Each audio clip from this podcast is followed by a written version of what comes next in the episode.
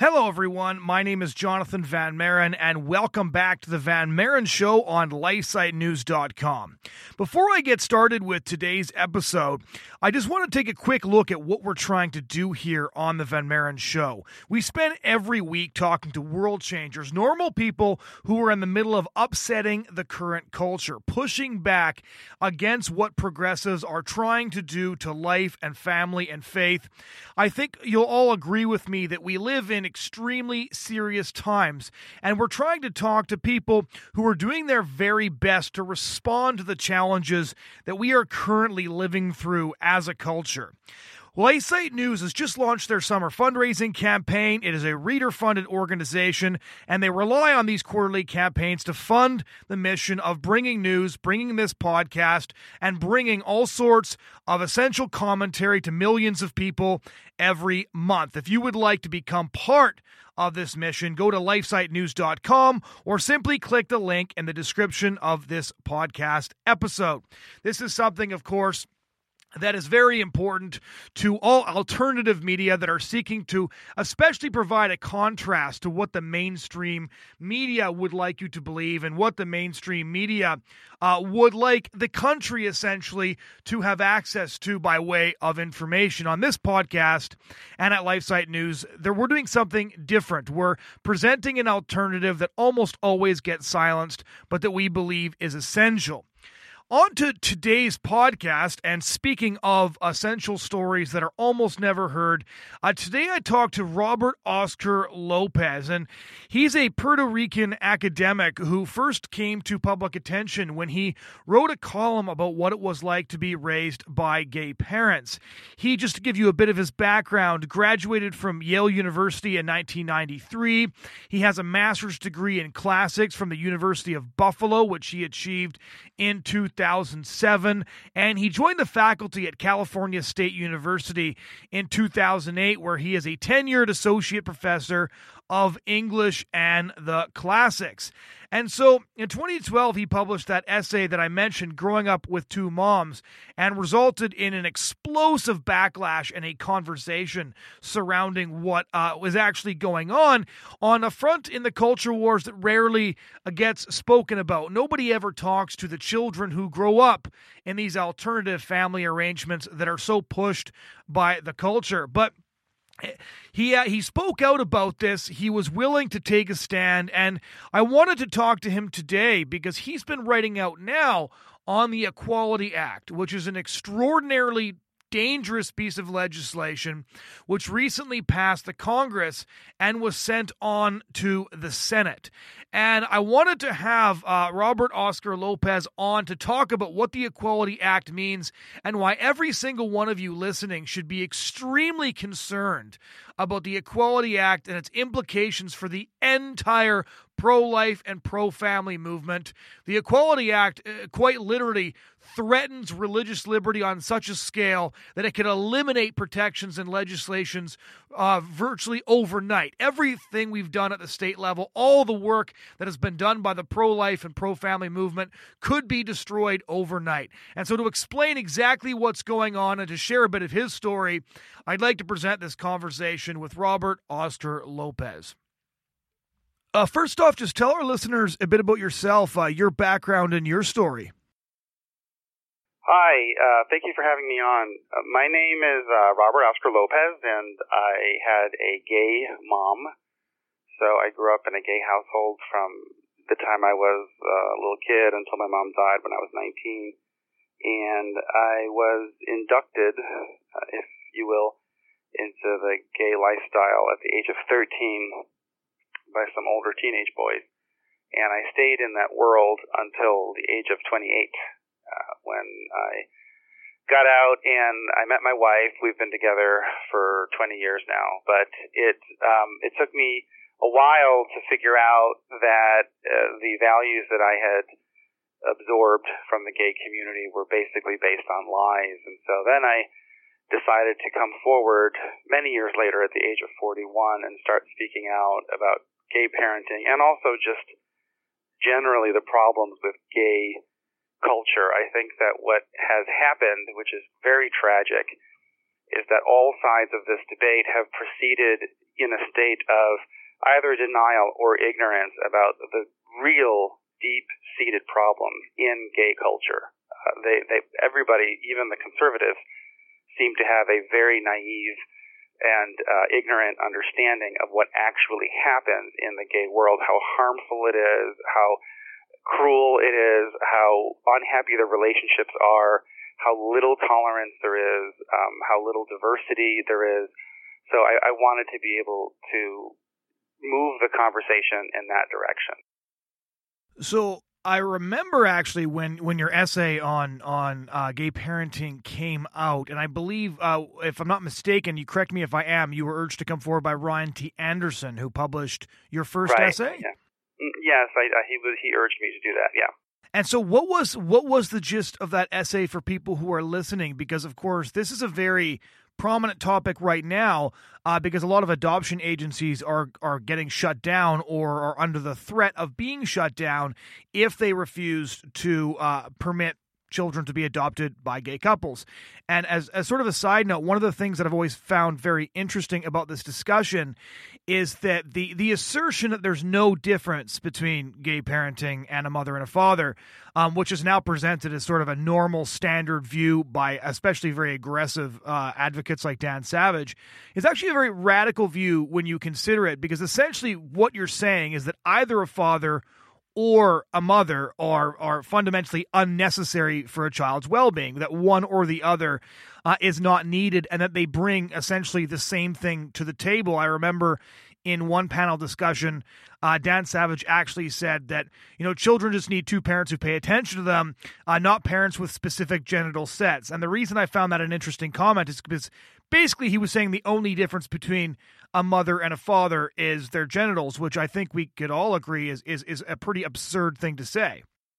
Well, yeah, one of them carried them in their womb for nine months, the other one did not. There, there's huge differences, and our whole language is full of references to mother and father. These are very deeply emotional and traditional meanings to us. You would have to scrape all of language, which is what they're trying to do now. They're actually trying to change all of language the gist of my article when I first brought it up in 2012, it was to defend uh, a man named Mark Regnerus, who published uh, social science research, which uh, at the time was probably the best research that was out there. I do have a lot of criticisms of this approach, but uh, you know, at the time, I was just happy that this research came out where he did a random sampling of people in the general population, and then from that he pulled out the number of people who reported that they had been raised by a parent who was in a same-sex relationship, and he found very high rates of uh, suicide and um, you know, uh, sex- sexual abuse and you know, dependence on public assistance, all these different problems. So uh, at that time, he was being roundly attacked by people in the academy who said that his research was bad basically by saying all the other researchers say one thing and you're saying something else, you know, which to me that's the Galileo effect. I mean, it's like sometimes that's what happens. You have some guy who discovers the truth and everyone else is getting it wrong. So I was trying to come forward and publish that in the public discourse and basically saying, look, I, as someone who grew up in, at least in a primordial form, in a gay home in the in the 70s and 80s, what he reports looks like my childhood. What the other studies report looks like some fantasy that has never existed in reality. I am sure that Dan Savage uh, does not turn off his foul mouth and his vile personality when he goes home and raises his children. See, I think what happens is all of the problems in the gay culture and the gay community, it's a place of incredible sarcasm and just coldness. It's a very brutal place. And that filters into the home. And I think um, the clash that I had eventually with some of the conservative commentators who were arguing on this uh, came from this. They wanted to think in abstractions about natural law. Um, so they were saying, well, there's something in an abstract, general sense, there's a general principle that a man and a woman are important either because of the biblical foundation in Genesis, which I agree with, or because of some kind of Aristotelian natural law. I wanted to come forward and say, I know gay culture. These these parents, these gay parents, are coming from gay culture. They're not going to be able to turn off the vulgarity, the nastiness, everything that you see with Dan Savage. That is how they will treat their kids. That's how they'll treat their kids. In a gay community where there are lots of gay couples raising children, even if the two guardians who are raising you do a good job to be nice to you, like that was, I would say, my mother and her partner, they shielded me from a lot of those problems in gay culture. But once you become an adult and you start thinking independently, the gay community at large will come after you as a traitor if you don't continue to read from the same script. And so it's impossible if you are a gay adult who has gotten into a relationship with another gay adult, at some point you guys had to cross through gay culture and you have associations and you have connections to it. You will not be able to protect your children from the cruelty, the unmerciful, unloving cruelty of that community. And, um, you know, I think a lot of conservatives did not want me to speak like this because they said it was hateful, that they were going to look like bigots. And, and that is what I really fault the conservative movement for is that they have never confronted the reality of what happens in the gay world. What happened when your essay was published? Because again, I, I remember yeah. I remember Twitter exploding for one, but then again, um, in the age of Trump, that's no longer a uh, an event uh, by right. by any standard. So, what happened when you did publish this event? Because people like Ryan T. Anderson um, they're somewhat unpopular because they consistently insist on discussing things that, as you said, the conservative movement doesn't particularly want to discuss. But how was your essay received at, at large, and what was the reaction to it? At the beginning, I think that there was somewhat of a gentle reaction to it, like in the first couple hours. I would say there were a lot of conservatives who expressed support to me. There were a lot of adults who had been raised by gay parents who contacted me and thanked me for sharing my story. There were some gay activists who reached out and tried to be uh, conciliatory or wanted to open up a dialogue. There, some of that, maybe for a day or so, but very quickly. I'm talking within 36 to 48 hours. Uh, the the mean fringe just blanketed social media, and they drowned out everything else. They dug up as much information about me as they could. They very quickly went after doxing my family members trying to figure out who my friends and family were. They went after my employer within several hours. There were 41 different officials within California State University who were contacted. And at that point, there could be no more discussion. Uh, I was on the defensive. They were vicious. All of these sort of conciliatory or moderate conservatives or uh, well-intentioned liberals who wanted to really hear what I had to say, they were all just muted by their own cowardice. They they did not want to risk anything. These people were too dangerous, so they largely backed away. I was left with a circle of Catholic conservative leaders like Ryan Anderson and some other people who uh, I would say they defended me, um, but uh, you know there were disagreements among us about what to argue, and so you know gradually they started, you know, not wanting necessarily for me to talk as much as other people because they really were relying on a nicer sounding, more gentle depiction of what was going on. So it was a complicated uh, array of events and, and, and cultural forces that were, were tugging there. But um, I think at, at the heart of it, what happened was we just lost the argument. You know, I think that a lot of conservatives, this was an issue that they felt passionately about. They had won many different state plebiscites and referenda uh, to try to in, institute traditional marriage. Um, but it's just there was always some stumbling block, and we just couldn't get it together as a movement. But I, I think that we need to move forward. You know what I'm saying? Um, to try to, to to try to gather it together. But I did one of the good things that came out of that um, sort of train wreck in 2012 was I was able to build a connection with many uh, adults who had been raised in same-sex homes, and uh, I did publish a book called Jephthah's Daughters where I amassed a lot of their testimonials, and I feel good about the fact that I really worked hard to launch other people's writing careers um, that uh, were given a voice. People like Katy Faust, I worked really hard to help her, um, and and some other people. So there were good things that came out of it, uh, and I think that the children of gays are going to be a very interesting bank of voices as we go forward. Uh, certainly, my experience with the ex-gay community is um, also that's also been pretty colorful. Um, I think both of those groups are going to be important voices as we, we get further down this cultural trend and people are going to want to try to piece together what happened and how so many people got this so wrong. And it's sort of interesting because there's going to be plenty of people who have conflicted stories when they say, for example, I really loved my parents, but that wasn't actually the kind of upbringing I needed.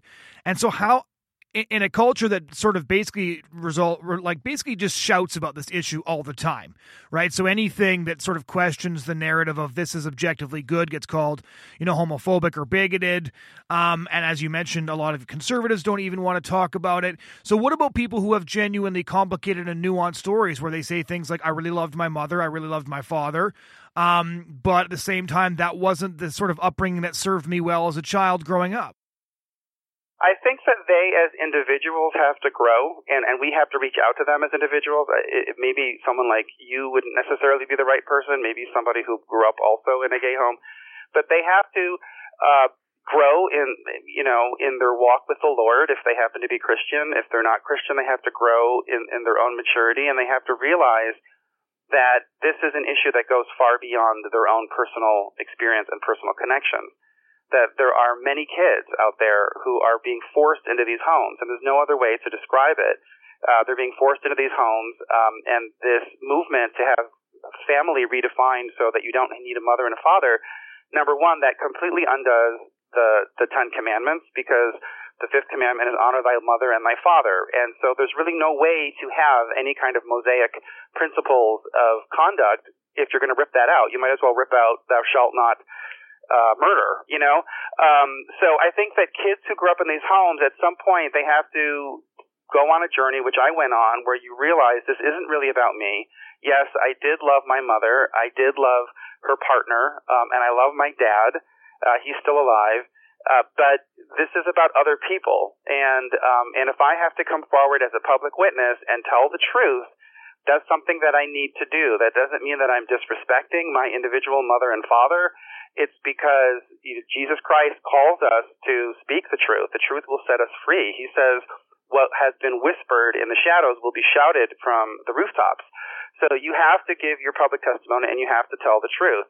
If in fact you totally love this and you thought that uh, your experience was the best thing ever, then at the very least uh, be supportive of other people who didn't have that experience who want to bring this testimony forward. But I will tell you one thing, uh, Jonathan um, in all the backlash that I received, I can't really think of any people who had been raised in gay homes who came after me. Right. I think even the ones who had a very positive image of their upbringing in a gay home, they understood the conflicts and the problems, and uh, they tended to sympathize with the fact that I was getting attacked. Um, uh, the the the worst of it to me were the gay parents, the the gay adults who are raising children at home because none of them, I can't think of any of them except for maybe one or two, ever came forward and asked the gay community to stop attacking people like me and Brittany Klein and Dawn Stefanowicz and Denise Schick, all of us who had come forward to say that there were problems with this kind of upbringing. Um, I, I just found that uh, there, there's a real lack of the spirit of a parent in that whole community of gay adults who are raising children because I don't understand how if you are a gay adult and you're raising a child, you can look at somebody else who was raised by a gay adult getting beaten up by your community and not say, hey, that could be my child in 20 years. Don't talk to them like that. I, I didn't see that instinct anywhere. Right. Jonathan. And that really worries me because what that shows me is that this gay community, they're not going to report abuse. They're going to cover it up. They're not going to report emotional mistreatment. They're going to cover it up. They're not going to cover, they're not going to, you know, uh, try to stop their fellow gay people from exposing their children to inappropriate sexual conduct or inappropriate language. They're going to cover it up. They're going to enable it. And, and I can say that in, in a general way because I went through seven years of this backlash and the voices did not come forward. We didn't hear any gay parents coming forward with the voice of a parent saying, I am raising this child in my home and, you know, I, I can see the reflection of my child in this adult who's being attacked. They don't have the heart of that. What, what they're really approaching this issue with is a sense of self promotion. You know, they want uh, to have a child. They want to have a child's love. They want to have a child's obedience. It's really based on what they want. They have even redefined in the Equality Act, which passed the House of Representatives, they have redefined foster care and adoption as a public accommodation for gay people. Can you believe that?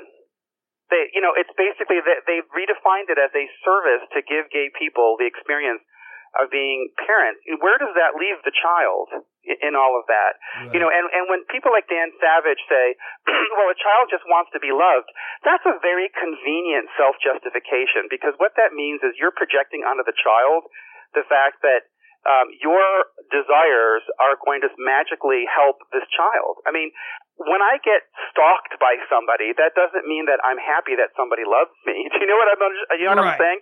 Right. Like there's a lot more to that than saying, "Well, I love the person, so that should be enough."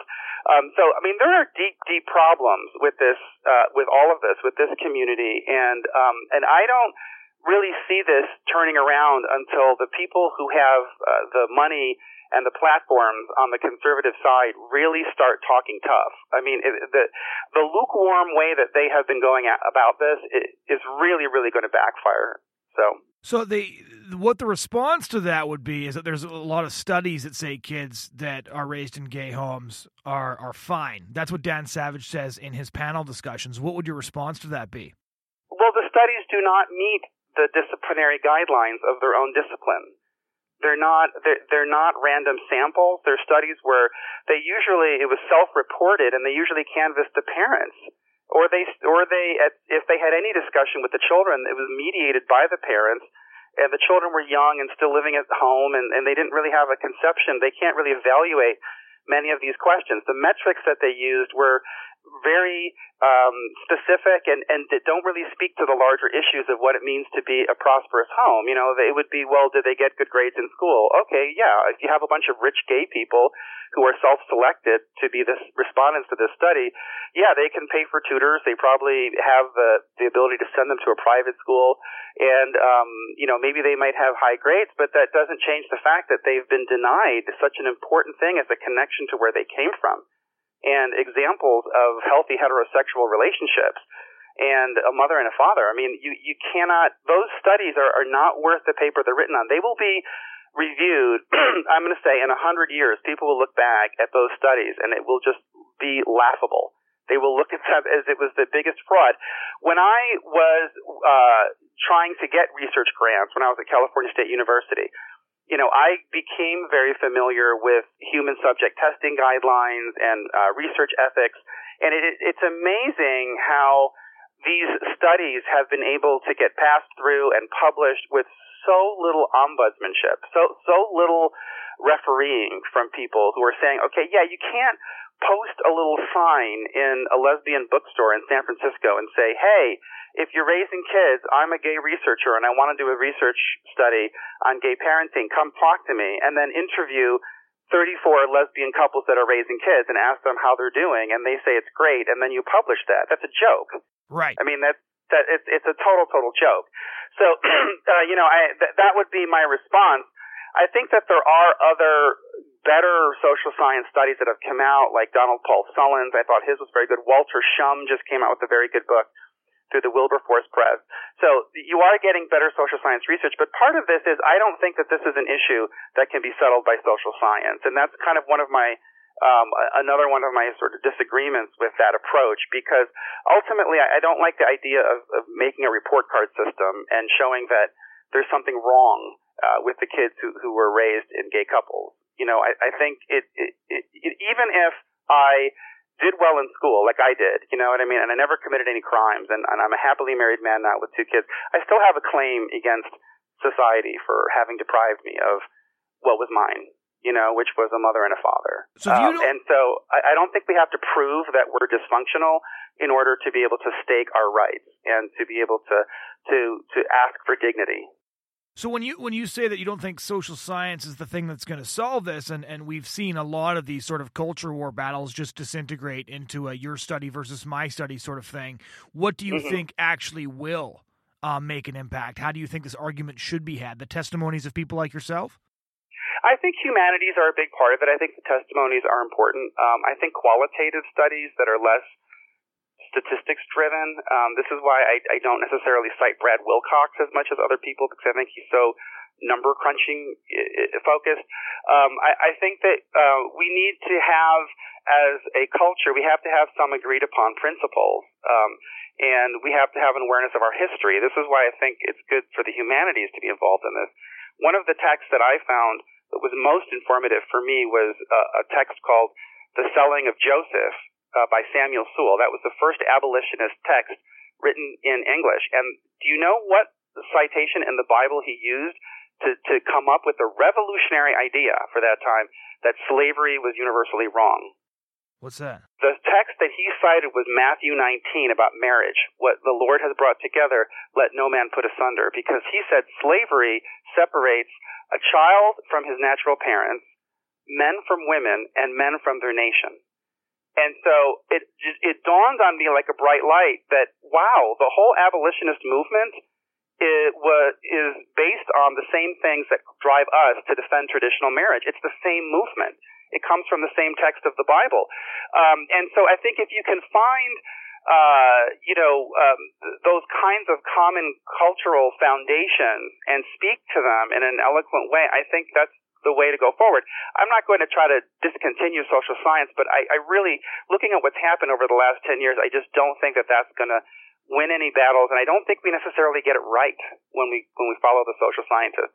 If you're completely within the realm of a kind of positivist sociology, you might come up with the conclusion that there really is no uh, substantial difference between um, gay parenting and straight parenting because you're not really going to have a very deep or profound understanding of the word substantial. Right, right. So, uh, sort of m- moving on uh, to to the crux of the conversation, which is you have uh, uh recently issued a warning about uh, what you just mentioned a few minutes ago. The Equality Act was just passed the U.S. Congress, and I'm sad to say I think many people, even many conservatives, many Christians, simply haven't heard about the Equality Act, and and I think a lot of people um, are, are are sort of asleep at the wheel, mainly because they feel like Donald Trump has it kind of taken care of because the Trump administration um, is so filled with people who are socially conservative. A lot of the initial fears about a Trump uh, administration have been alleviated, and thus there's been virtually no um, uh, major outcry about this Equality Act, and, and your column was one of the handful that I saw that addressed it. So, could you just sort of explain to our listeners what the Equality Act is and what sort of dangers that it poses? Well, the Equality Act is technically a revisiting of the 1964 Civil Rights Act, which was meant to protect African Americans in the uh, um, in the American context. And uh, the the thing is that we had constitutional law that had protected us on the books, but there was an entire culture in the Deep South and in various parts of the United States of unofficial segregation, segregation that was not de jure, it wasn't by law, but it was de facto. So um, what would what would happen is uh, black people would find that even if they were in a place where there was no law mandating them to be segregated, uh, restaurants wouldn't feed them, they couldn't check into a hotel, they couldn't shop at any stores that were decent because people would exclude them. So uh, the Civil Rights Act sort of took the 14th Amendment and said, look, public accommodations fall under a different kind of category here. Even if they're not government sponsored or government directed, they still have to obey these principles for the good of society. All right. So that was a good thing in 1964 for the most part. Now you have to fast forward to today. What they've done is they've said everything that that we just said that applied to black people and their history now also applies to sex. It applies to sexual orientation and it applies to gender identity.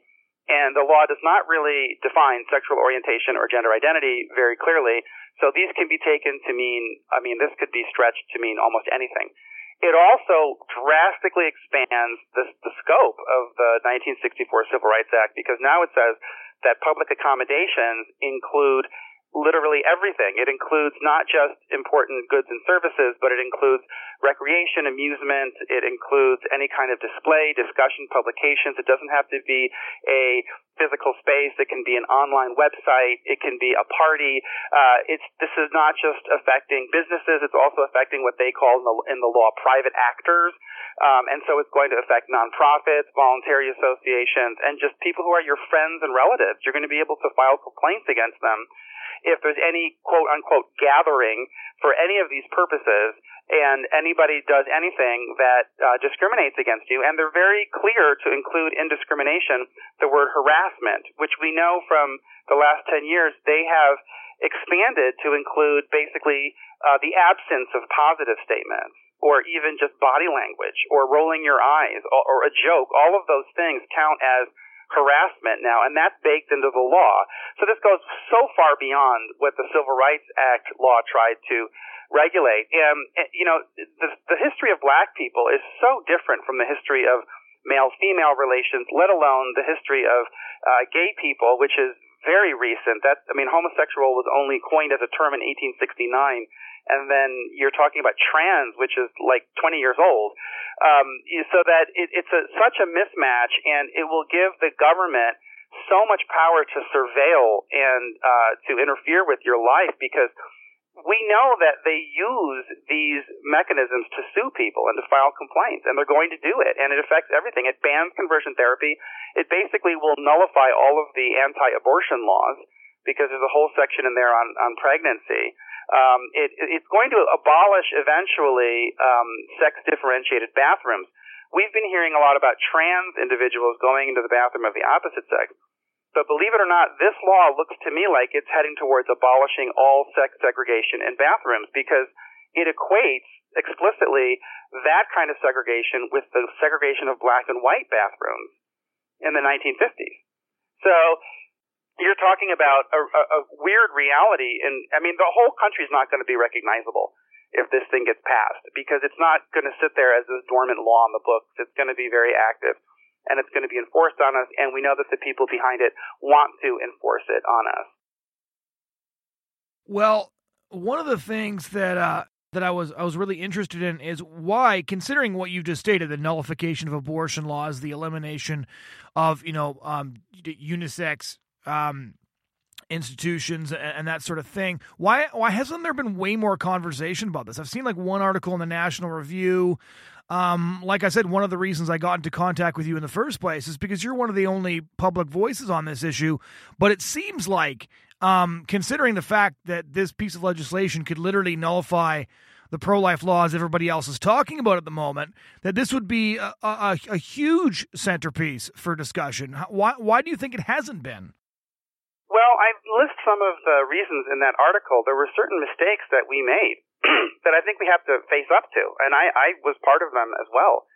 Uh, they all revolve around just the failure to confront what the gay culture is and what goes on in it. You know, one of the big mistakes was I don't know who made this decision, but this was about 2008, 2009. Uh, the conservatives said it was just going to be about the legal institution of marriage, which was a terrible that was a, a terrible focus. I mean, they, they they didn't want to talk about the sexual morality. They didn't want to talk about the health risks of the act. They didn't want to talk about all of the negative behavior and the vulgarity and the obscenity that goes on in the gay community.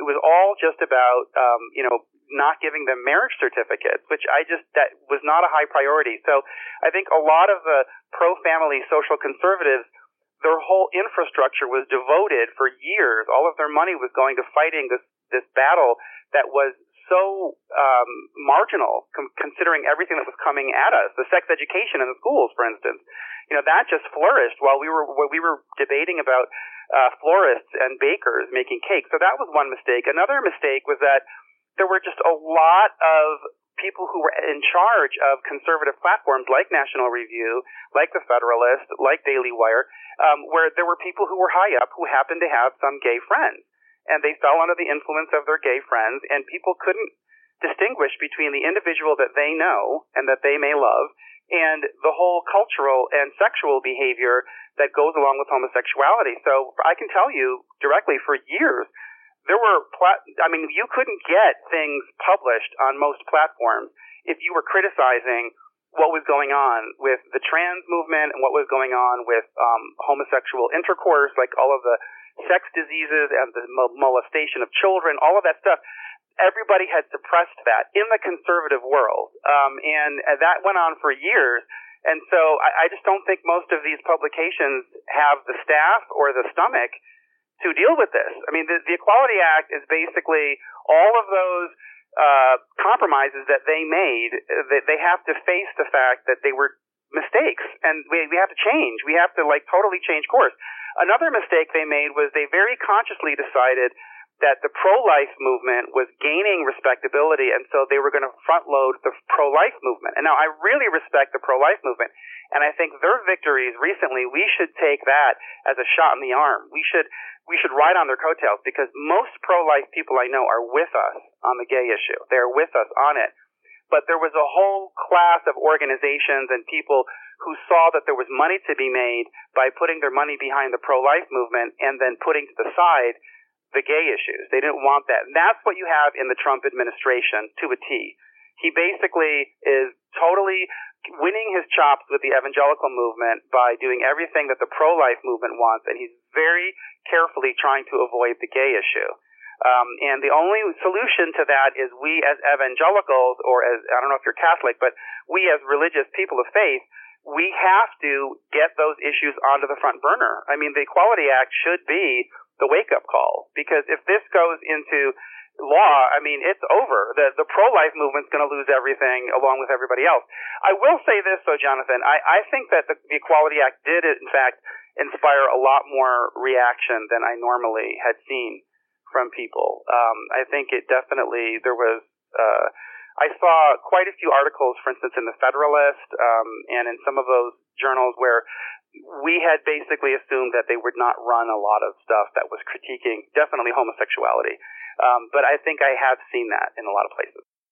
Okay, so what are the chances that the Equality Act is actually going to get passed? Um, uh, I, I think it's high. I, I mean, people are saying there's no way it'll pass. I, I mean, I don't.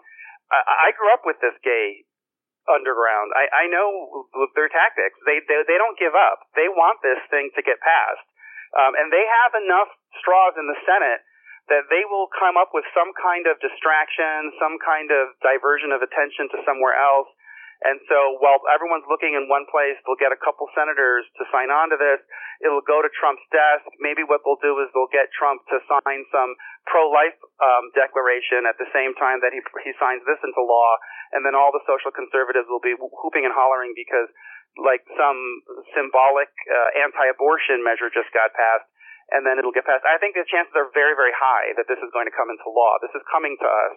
It's coming to a neighborhood near you.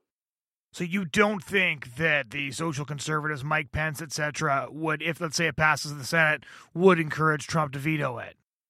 I think social conservatives will. I think that they will. I think um, I, I think the social conservative movement right now is waking up. I think that what part of the Trump revolution was, uh, you know, un, un, and I don't want to step on my friend's toes, but part of it was a rejection of the established conservative movement, and I think yeah. that's a good thing for social conservatives because I think, you know, a lot of our money, our donations, our time was going to um, kind of very entrenched social conservative lobbying bureaucracies that just weren't doing the, the, the job well. And so I think that the voice, the, the rise of these new voices, I'm seeing a lot of new nonprofits and think tanks and a lot of new publications that are coming out. And, and I do see a young generation that's a lot more vocal um, and that just doesn't care. They're not trying to get tenure at Harvard.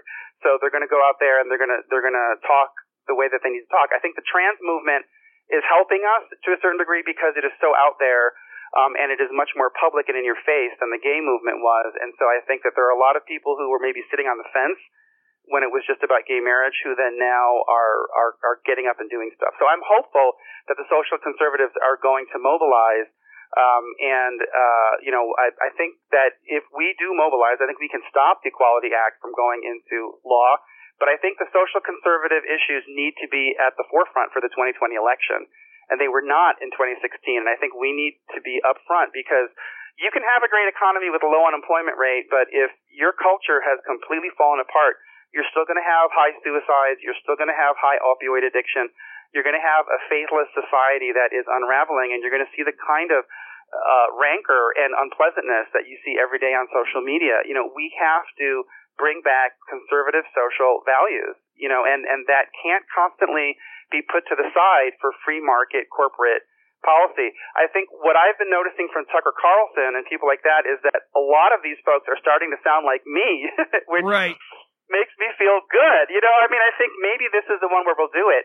The other thing is, I think that we've got to put the Department of Education under a big, burning, blazing red spotlight for 2020. We've got to go after these colleges. I think we there there has to be a drastic, drastic move, um, not just the colleges but the K to 12 to cut these cut the money off to these institutions that are pumping out this terrible research and brainwashing the kids. And I think the way to do it is not going to be by fighting over content or academic freedom. It has to be through the money because I know from my 21 years in higher ed, colleges, you can't sue them to change. You can't persuade them. You can't shame them.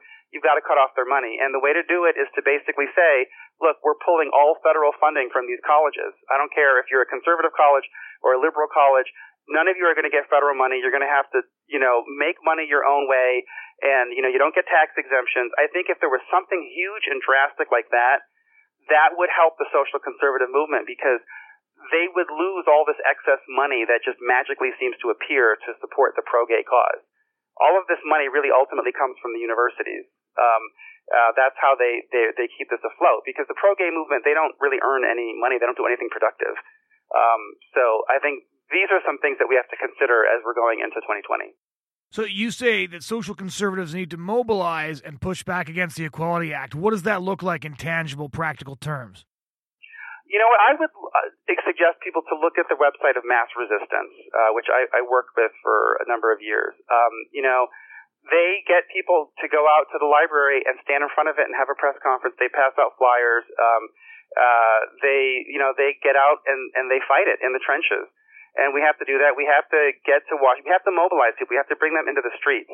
Um, and uh, so those are some things. We also just have to keep on publishing the daylights out of this stuff. You just have to keep keep on blogging, keep on forwarding the blog, keep on tweeting the blog, keep on, you know, like that piece that I wrote for the stream. I was shocked because it got almost ten thousand shares, which is like that's way beyond anything else I've ever done for the stream. And I did get a lot of feedback on it. You just got to keep on breaking the silence. And uh, I think as we get to 2020, I think it's important. Um, you know, we have to be wise as serpents and, and gentle as doves. I mean, we, we we have to ask very pointed questions to the candidates. We've got to put forth new candidates, get rid of some of these incumbents. Um, who are Republican but who just constantly compromise and don't do anything. Um, you know, so there's a lot of things that we can do. Um, I think the the the most the, the least helpful thing is for us to sit and to just constantly feel powerless because we're not powerless. We, you know, the, there's a lot of us and we're all upset about this. So uh, we should move forward. And of course, we have to pray and we have to constantly look for churches that are going to support us. I think if you're in a church that is getting weird about these things, just go to another church. You know, leave leave that church. Um, you know, if, if you're Catholic, go to another parish because you know once they start compromising on the gay and trans stuff, then that's going to be in the Sunday school. That's going to be in all of the church Bible studies and, and all of the vacation Bible school stuff, you know. So you, we need to surround ourselves with people who are like-minded and we need to be strategic and just be very, very forward. And don't worry about getting it wrong. You know, I mean, we got a lot of things wrong in the past, but hey, we did something and, and that we kept the torch alive. So like, just go do something. Doing something is better than doing nothing. Robert, thank you so much for taking the time to talk about this with us. All right. Thank you very much, Jonathan. Ladies and gentlemen, that was my conversation with American academic Robert Oscar Lopez. He is now a professor of humanities at the Southwestern Baptist Theological Seminary in Fort Worth, Texas, and he was kind enough to come on the Van Maren Show and explain exactly why it is that we should be so concerned about what is going on with the Equality Act, what is going on inside our culture, as well as providing his own insights from his own very specific experience. Thank you so much for joining the show. If you want to see past shows or other news or other commentary, please head over to lifesitenews.com. This show airs on all of the podcast platforms, and so you can access it wherever you get your podcasts. Again, thank you so much for listening, and we hope you'll join us again next week.